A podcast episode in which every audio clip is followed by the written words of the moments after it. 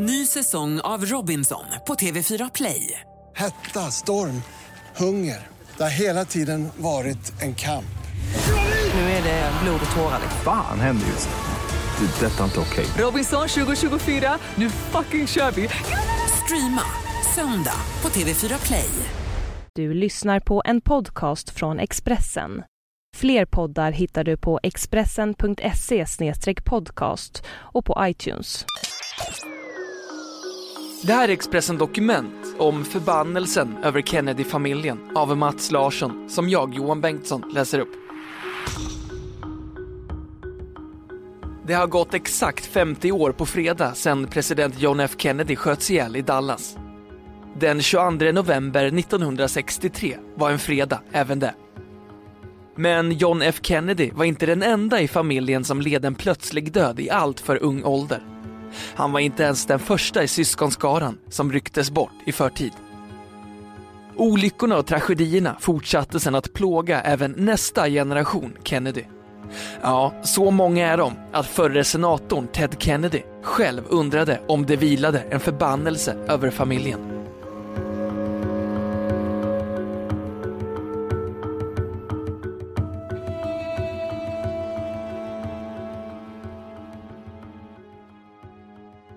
Det sägs att det dyker upp en svart hund vid den stora Kennedy-egendomen i Port på Cape Cod varje gång en Kennedy dör. Den ska ha synts till den 12 augusti 1944 då Joe Kennedy Jr, den äldste av Joseph och Rose Kennedys nio barn, slets i bitar i luften över Engelska kanalen när hans B-24 Liberator-bombare exploderade. Hunden ska ha återkommit i maj 1948 då Kathleen Kennedy, dotter nummer två, dödades i en flygolycka i Frankrike. Hunden är väl en skröna. Det råder ingen brist på sådana om familjen Kennedy. Men tragedierna är alltför verkliga. Från mord till flygkrascher, från drogmissbruk till olyckor. När författaren Ed Klein 2003 gav ut sin bok om förbannelsen över familjen Kennedy så presenterade han till och med en förklaring till alla olyckor. Joseph Kennedy Sr, Kennedy-dynastins grundare och pappa till bland annat president John F Kennedy, hade gjort sin förmögenhet på Wall Street, filmindustrin i Hollywood och illegala spritaffärer. Under en resa 1937 med en båt över Atlanten ska den judehatande Joseph Kennedy ha klagat över att en grupp judar ombord var för högljudda i sina böner. Rabbi Israel Jakobsson och hans sex studenter var på flykt undan Nazityskland. Rabbin ska som svar ha uttalat en förbannelse över Joseph Kennedy och hans avkomlingar. Jo, en god historia, men Klein är inte den enda som spekulerat i om något sinistert lurade i bakgrunden. Även Ted Kennedy, den enda av fyra söner till Joseph Rose Kennedy som dog en naturlig död i hög ålder, ska en gång ha sagt “Jag undrar om inte en förfärlig förbannelse vilar över alla Kennedys”. Den svenske journalisten och författaren Lennart Persson har skrivit boken Familjen Kennedy, en amerikansk dynasti. Han tror inte på några övernaturliga förklaringar, men säger så här. Det är så mycket som har hänt familjen, så det är inte så konstigt att man talar om en förbannelse. En mer naturlig förklaring är väl det övermod som kännetecknat familjen. Tack vare den förmögenhet som Joseph Kennedy byggt upp så har de aldrig behövt agera som vanliga människor. Där har alltid funnits en känsla av privilegium. Lawrence Leamer, som också skrivit många böcker om Kennedy, är inne på något liknande. Så här skrev han i en krönika i Daily News, dagen efter att Mary Kennedy, gift med Robert F Kennedy Jr, tagit sitt liv i New York 2012. JFK och RFK dog av mördares kulor. Nästa generation dog av något annat. Förbannelsen över att ärva en sån förmögenhet av kändisskap. Ett kändisskap så extremt att du inte vet om dina vänner är dina vänner.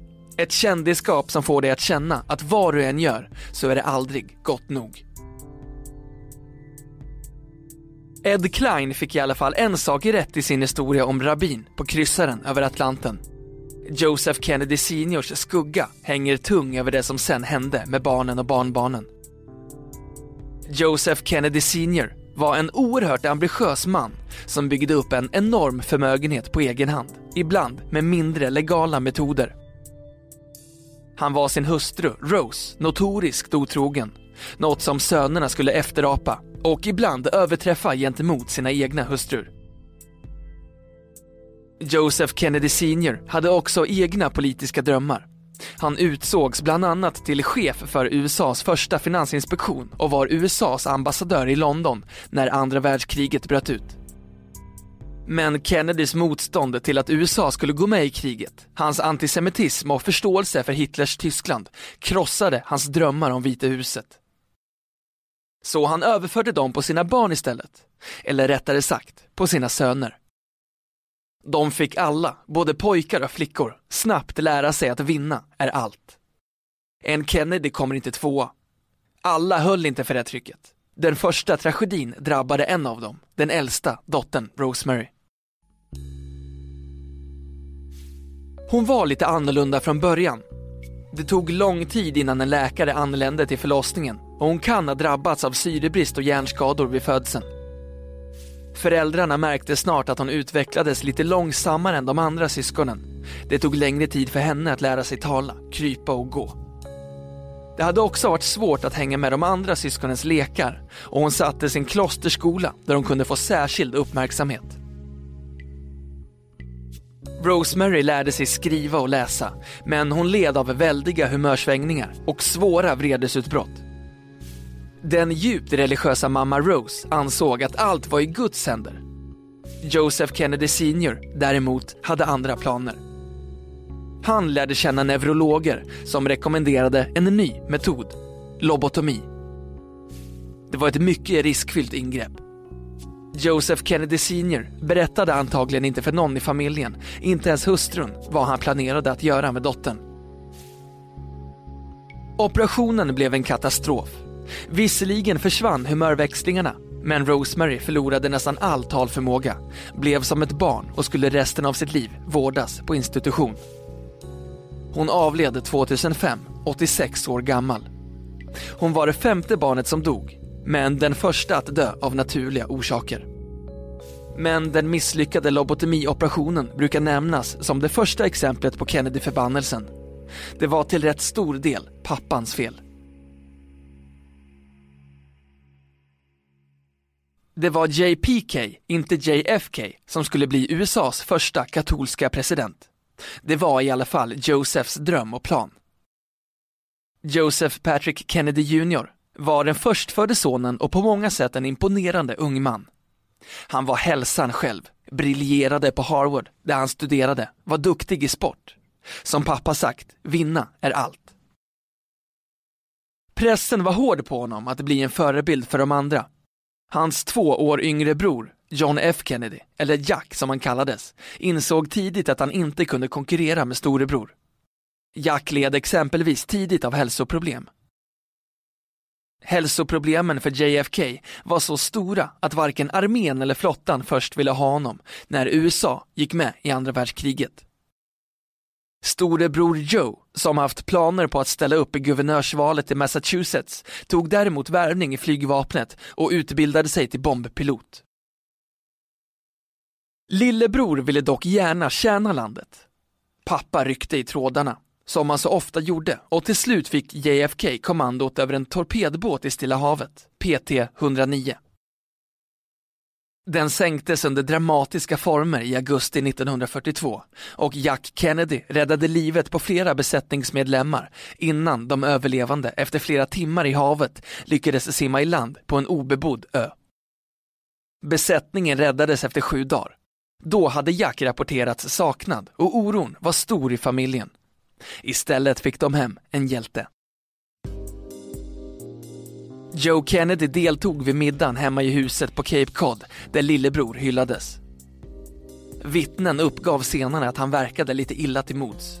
Han ville ju vara krigshjälte själv. Han skulle få chansen. I augusti 1944 anmälde han sig som frivillig i ett vansinnesuppdrag. Målet var tyska avfyringsramper för V1-robotar i Frankrike. De var svåra att slå ut och Operation Afrodite gick ut på att förvandla en B24 Liberator till i praktiken en flygande bomb packad med 10 000 ton sprängmedel. Piloterna skulle skjutas ut med katapult strax innan de nådde destinationen och planet skulle sedan krascha mot målet. Joe Kennedy Jr kom aldrig fram. Planet exploderade i luften över Engelska kanalen. Explosionen var enorm. Mamma Rose Kennedy berättade senare att sonens dödsbud var hennes svartaste timmar. Pappa Joseph gick in i en djup depression. Vem skulle nu förverkliga hans dröm om en son i Vita huset? Flyget skulle ta ytterligare ett Kennedy-liv fyra år senare. Kathleen Kennedy hade tillsammans med Joe och Jack kallats den Gyllene Trion när de var unga. Kathleen var dotter nummer två och hon skulle när hon växte upp bli den som mest satte sig upp mot familjens traditioner och inte minst religion. När hon var i England, pappa var ambassadör där, förälskade sig Kathleen Kennedy i engelsmannen William Cavendish. Han var protestant. Det var ett problem, främst för mamma Rose, och ingen av familjerna ville kompromissa. Cavendish kunde inte tänka sig att uppfostra sina kommande barn katolskt och vice versa. Kathleen Kennedy gick till slut emot sina föräldrar. Hon gifte sig med sin William i maj 1944, men lyckan varade inte länge. William dödades i strid några månader senare. Kathleen fann dock kärleken på nytt, ännu en engelsman, ännu en protestant än värre ur mamma Rose synvinkel, en gift protestant. Kathleen brydde sig inte. Hon ville ha sin Peter Wentworth Fitzwilliam. Rose hotade att om hon gifte sig med honom skulle dottern inte längre vara en del av familjen Kennedy. Men familjen förlorade henne innan det hann ske. Den 13 maj 1948 skulle Kathleen flyga med sin kärlek till Cannes Två dagar senare skulle hon träffa sin pappa i Paris i ett sista försök att övertala honom. Vädret var dåligt och planet nådde aldrig Cannes. Paret och de två piloterna hittades döda i vraket. Det var en historia som skulle få sin förfärliga repris 51 år senare utanför ön Marthas Vineyard. John F Kennedy hade inga planer på att bli politiker när han växte upp. Men allt ändrades när storebror Joe dödades i andra världskriget. Pappa Joseph gjorde snart klart att han såg det som sin sons skyldighet att nu ställa upp istället. Eller som Jack Kennedy själv senare uttryckte det. Min far ville att hans äldste son skulle bli politiker, fast ville är nog inte rätta ordet. Han krävde det. Och så blev det. John F Kennedy ställde upp redan i kongressvalet 1946 och tävlade om det elfte distriktet från Massachusetts för en plats i representanthuset. Pappa Joe drog i alla möjliga trådar. Från att ordna positiv publicitet i pressen till att övertala konkurrenter att hoppa av. Ingen i klanen Kennedy är så välbekant som John F. Det har skrivits cirka 40 000 böcker om honom enligt en sammanställning. En uppsjö nya verk har kommit ut i år inför 50-årsdagen av mordet. Pappa Joseph fick som bekant uppleva drömmen att se sin son först väljas till representanthuset, sen 1952 väljas in som det än finare senator och slutligen 1960 den slutliga triumfen, Vita huset. John F Kennedy besegrade Richard Nixon i ett av de jämnaste amerikanska presidentvalen någonsin. Han fick dryga tusen dagar i Vita huset och rankas som en av USAs bästa presidenter. Hur det sett ut om han fått sitta kvar och bli omvald vet förstås ingen. Skulle Vietnamkriget ha trappats upp? Hade han fått igenom medborgarrättslagarna? Hade hans riskfyllda leverne med ett otal kvinnoaffärer hunnit ikapp honom? Hade hälsan hållit? Vi får aldrig några svar. En majoritet av amerikanerna tror att det fanns en konspiration bakom mordet. Att Lee Harvey Oswald inte handlade ensam när han avlossade tre skott i Dallas den 22 november 1963. Hur pappa Joseph egentligen tog nyheten får vi aldrig veta. Han hade drabbats av en stroke 1961 och satt i rullstol. Till stor del förlamad, till stor del utan talförmåga. Men han lär ha yttrat ett nej, nej när han fick höra nyheten. Han reagerade likadant knappt fem år senare när nästa tragedi inträffade. Det var FBI-chefen J. Edgar Hoover som gav honom dödsbudet. Robert F Kennedy, USAs justitieminister, var hemma i trädgården i Hickory Hills utanför Washington DC när han fick beskedet att hans storebror skjutits i Dallas. Robert F Kennedy var åtta år yngre än sin storebror och hade alltid levt i hans skugga. Han hade fått kämpa lite hårdare, var kortare och smalare till växten, saknade storebrors charm. Han gifte sig redan 1950 med sin Ethel och de skulle med åren få inte mindre än 11 barn. Ethel var havande med det sista, Rory, när Bobby sköts till döds i Los Angeles 1968. Till skillnad från sin storebror Jack eller lillebror Ted så anses RFK till stor del ha varit trogen sin fru. Men inte helt. Han lär ha delat Marilyn Monroe som älskarinna med sin storebror och även en tid haft ett förhållande med änkan Jackie Kennedy efter presidentens död. RFK hade inte valts till ett enda ämbete när JFK mördades 1963. Han hade tjänstgjort som jurist och tjänsteman i olika kongresskommittéer under 50-talet och storebror utsåg honom till justitieminister 1960.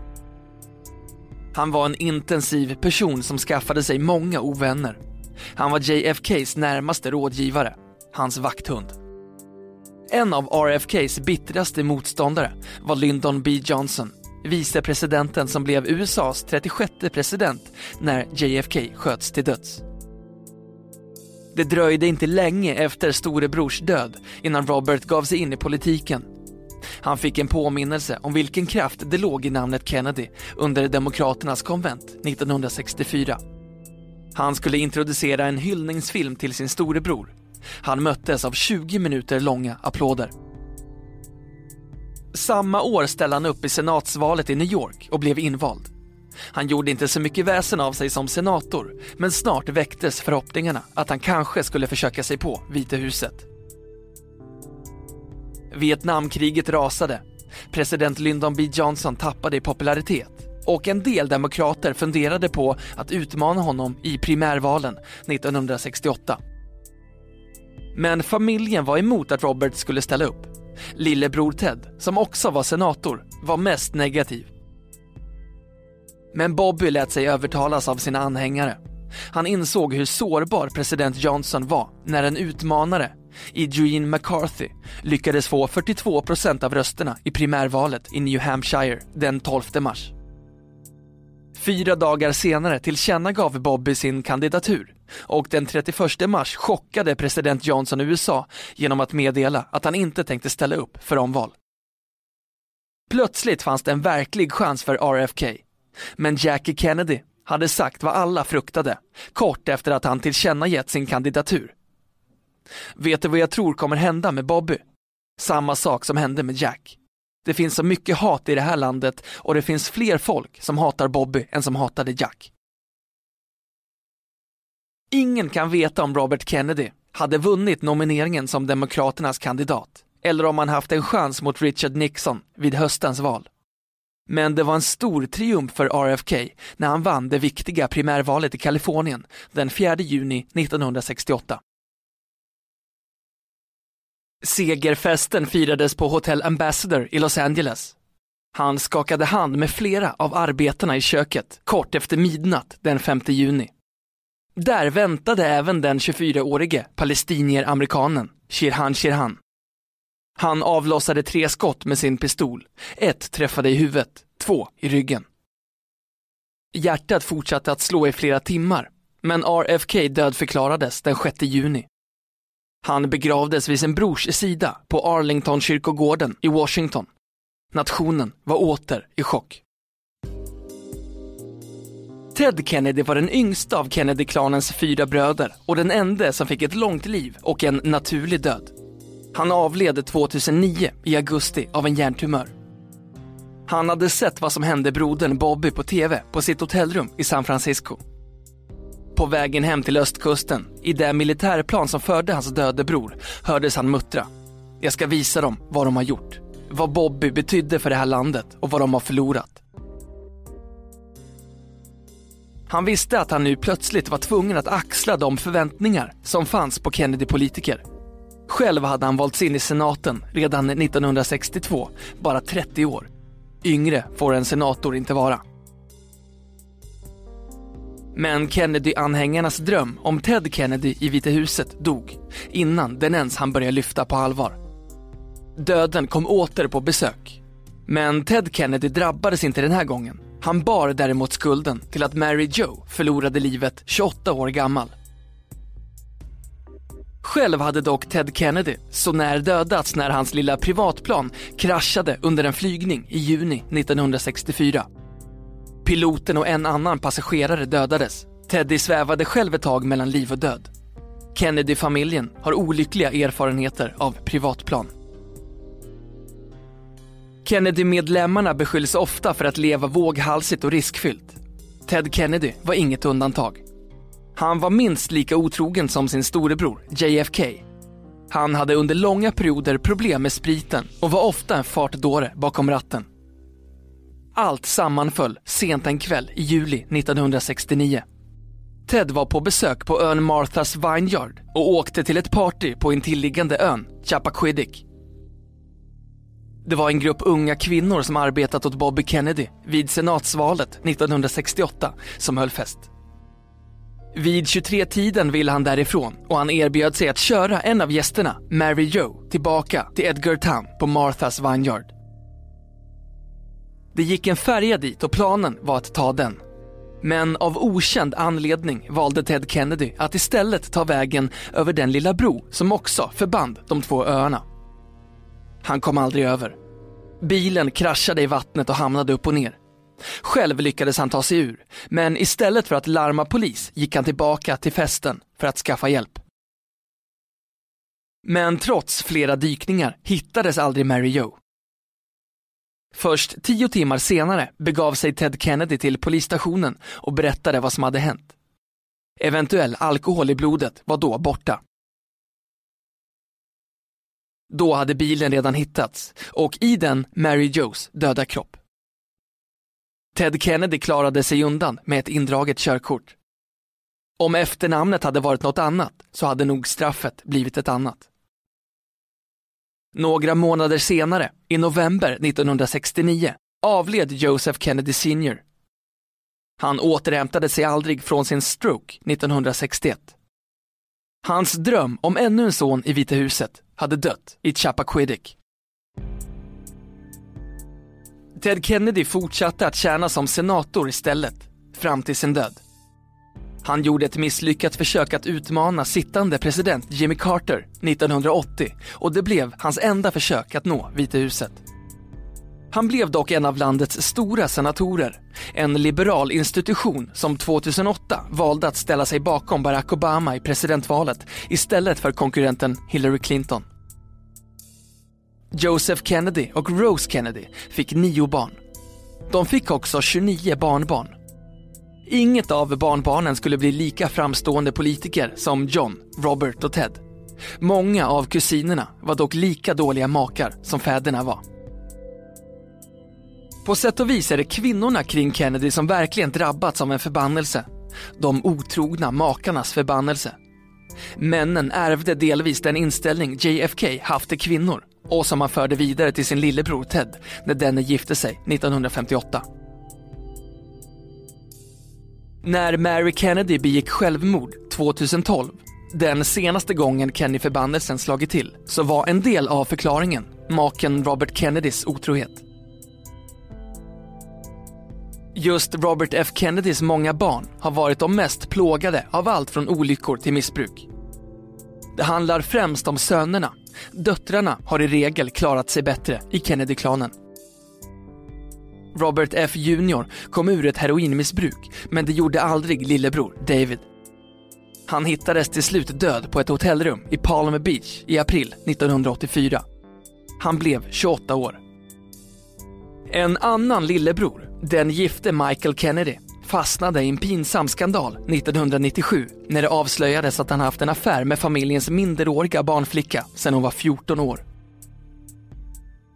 Döden tog honom sen samma år, på nyårsafton i en skidbacke i Aspen, där Ethel Kennedy, RFKs änka, brukade fira nyår med sina barn. En tradition var att spela skidfotboll, en Kennedy-sport där de åkte ut för samtidigt som de kastade boll till varann. Vansinnigt förstås. Det började skymma när de gjorde en sista färd ner. Michaels skida fastnade i en rot efter att han lyckats fånga en omöjlig boll. Han slog huvudet i ett träd och avled. Men ingen död i den tredje generationen Kennedy drabbade USA så hårt som John Juniors död ett och ett halvt år senare. John Junior var den i särklass mest kände av kusinerna. Son till presidenten och Jackie. Han som hade fyllt tre år när pappa begravdes den 25 november 1963 och som stått där och gjort honör åt sin fallne far. Om någon kunde tänkas axla bördan och ha en chans att i framtiden erövra Vita huset så var det han. Men John Junior visade inget större intresse för politik. Han ägnade sig bland annat åt journalistik istället. Paparazzi-fotografer var han van med sedan uppväxten. Han hade haft livvakter till dess att han fyllde 16. Veckotidningen People utnämnde honom 1988 till världens sexigaste man, en utmärkelse som annars mest tillfaller skådespelare. Men ett visst intresse för politik hade han ändå och 1995 grundade han en ny tidning, George, efter George Washington, som kombinerade politik och kändisskap. Supermodellen Cindy Crawford fanns på omslaget, utklädd till USAs första president. Det var en omedelbar succé, men intresset falnade efterhand och han började få problem med utgivningen och finanserna. Även äktenskapet med Carolyn Bessett, de hade gift sig i september 1996, knakade i fogarna sommaren 1999. Det var då, i juni, han satte sig i ett litet privatplan för att flyga mot Marthas Vineyard och Cape Cod. Kusinen Rory, RFKs yngsta dotter, skulle gifta sig. Med i planet var också hustrun Carolyn och dennes syster. John Junior hade inte så värst mycket flygerfarenhet, 300 timmar ungefär. De flesta i sällskap med instruktör. Han hade dessutom just tagit av gipset efter att ha skadat ena foten. Han borde inte ha satt sig bakom spakarna. Vädret var dessutom lite disigt. Hybris igen. Planet kom aldrig fram. De kraschade under inflygning till Marthas Vineyard. Rubrikerna världen över var givna. Kennedy-förbannelsen slår till igen. Förbannelsen dödar ännu en Kennedy, de vackra och fördömda. De lär plockas fram igen vid nästa tragedi. Men som statistiken Larry Wesserman vid Carnegie Mellon University uttryckte det för Pittsburgh Gazette efter Mary Kennedys självmord. Han svarade på frågan om varför familjen var så otursförföljd. Det är mycket svårt att mäta sånt här. Frågan är jämfört med vad? Man skulle behöva hitta ett stort antal familjer med liknande omständigheter och göra en analys. Men så handlar vår fascination om Kennedy-klanen heller inte så mycket om statistik och analys, mer om känslor. De väcks till liv igen den här veckan, då 50 år har gått sedan skotten small i Dallas.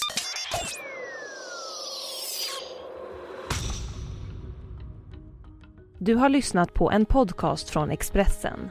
Ansvarig utgivare är Thomas Mattsson. Fler poddar finns på Expressen.se och på iTunes.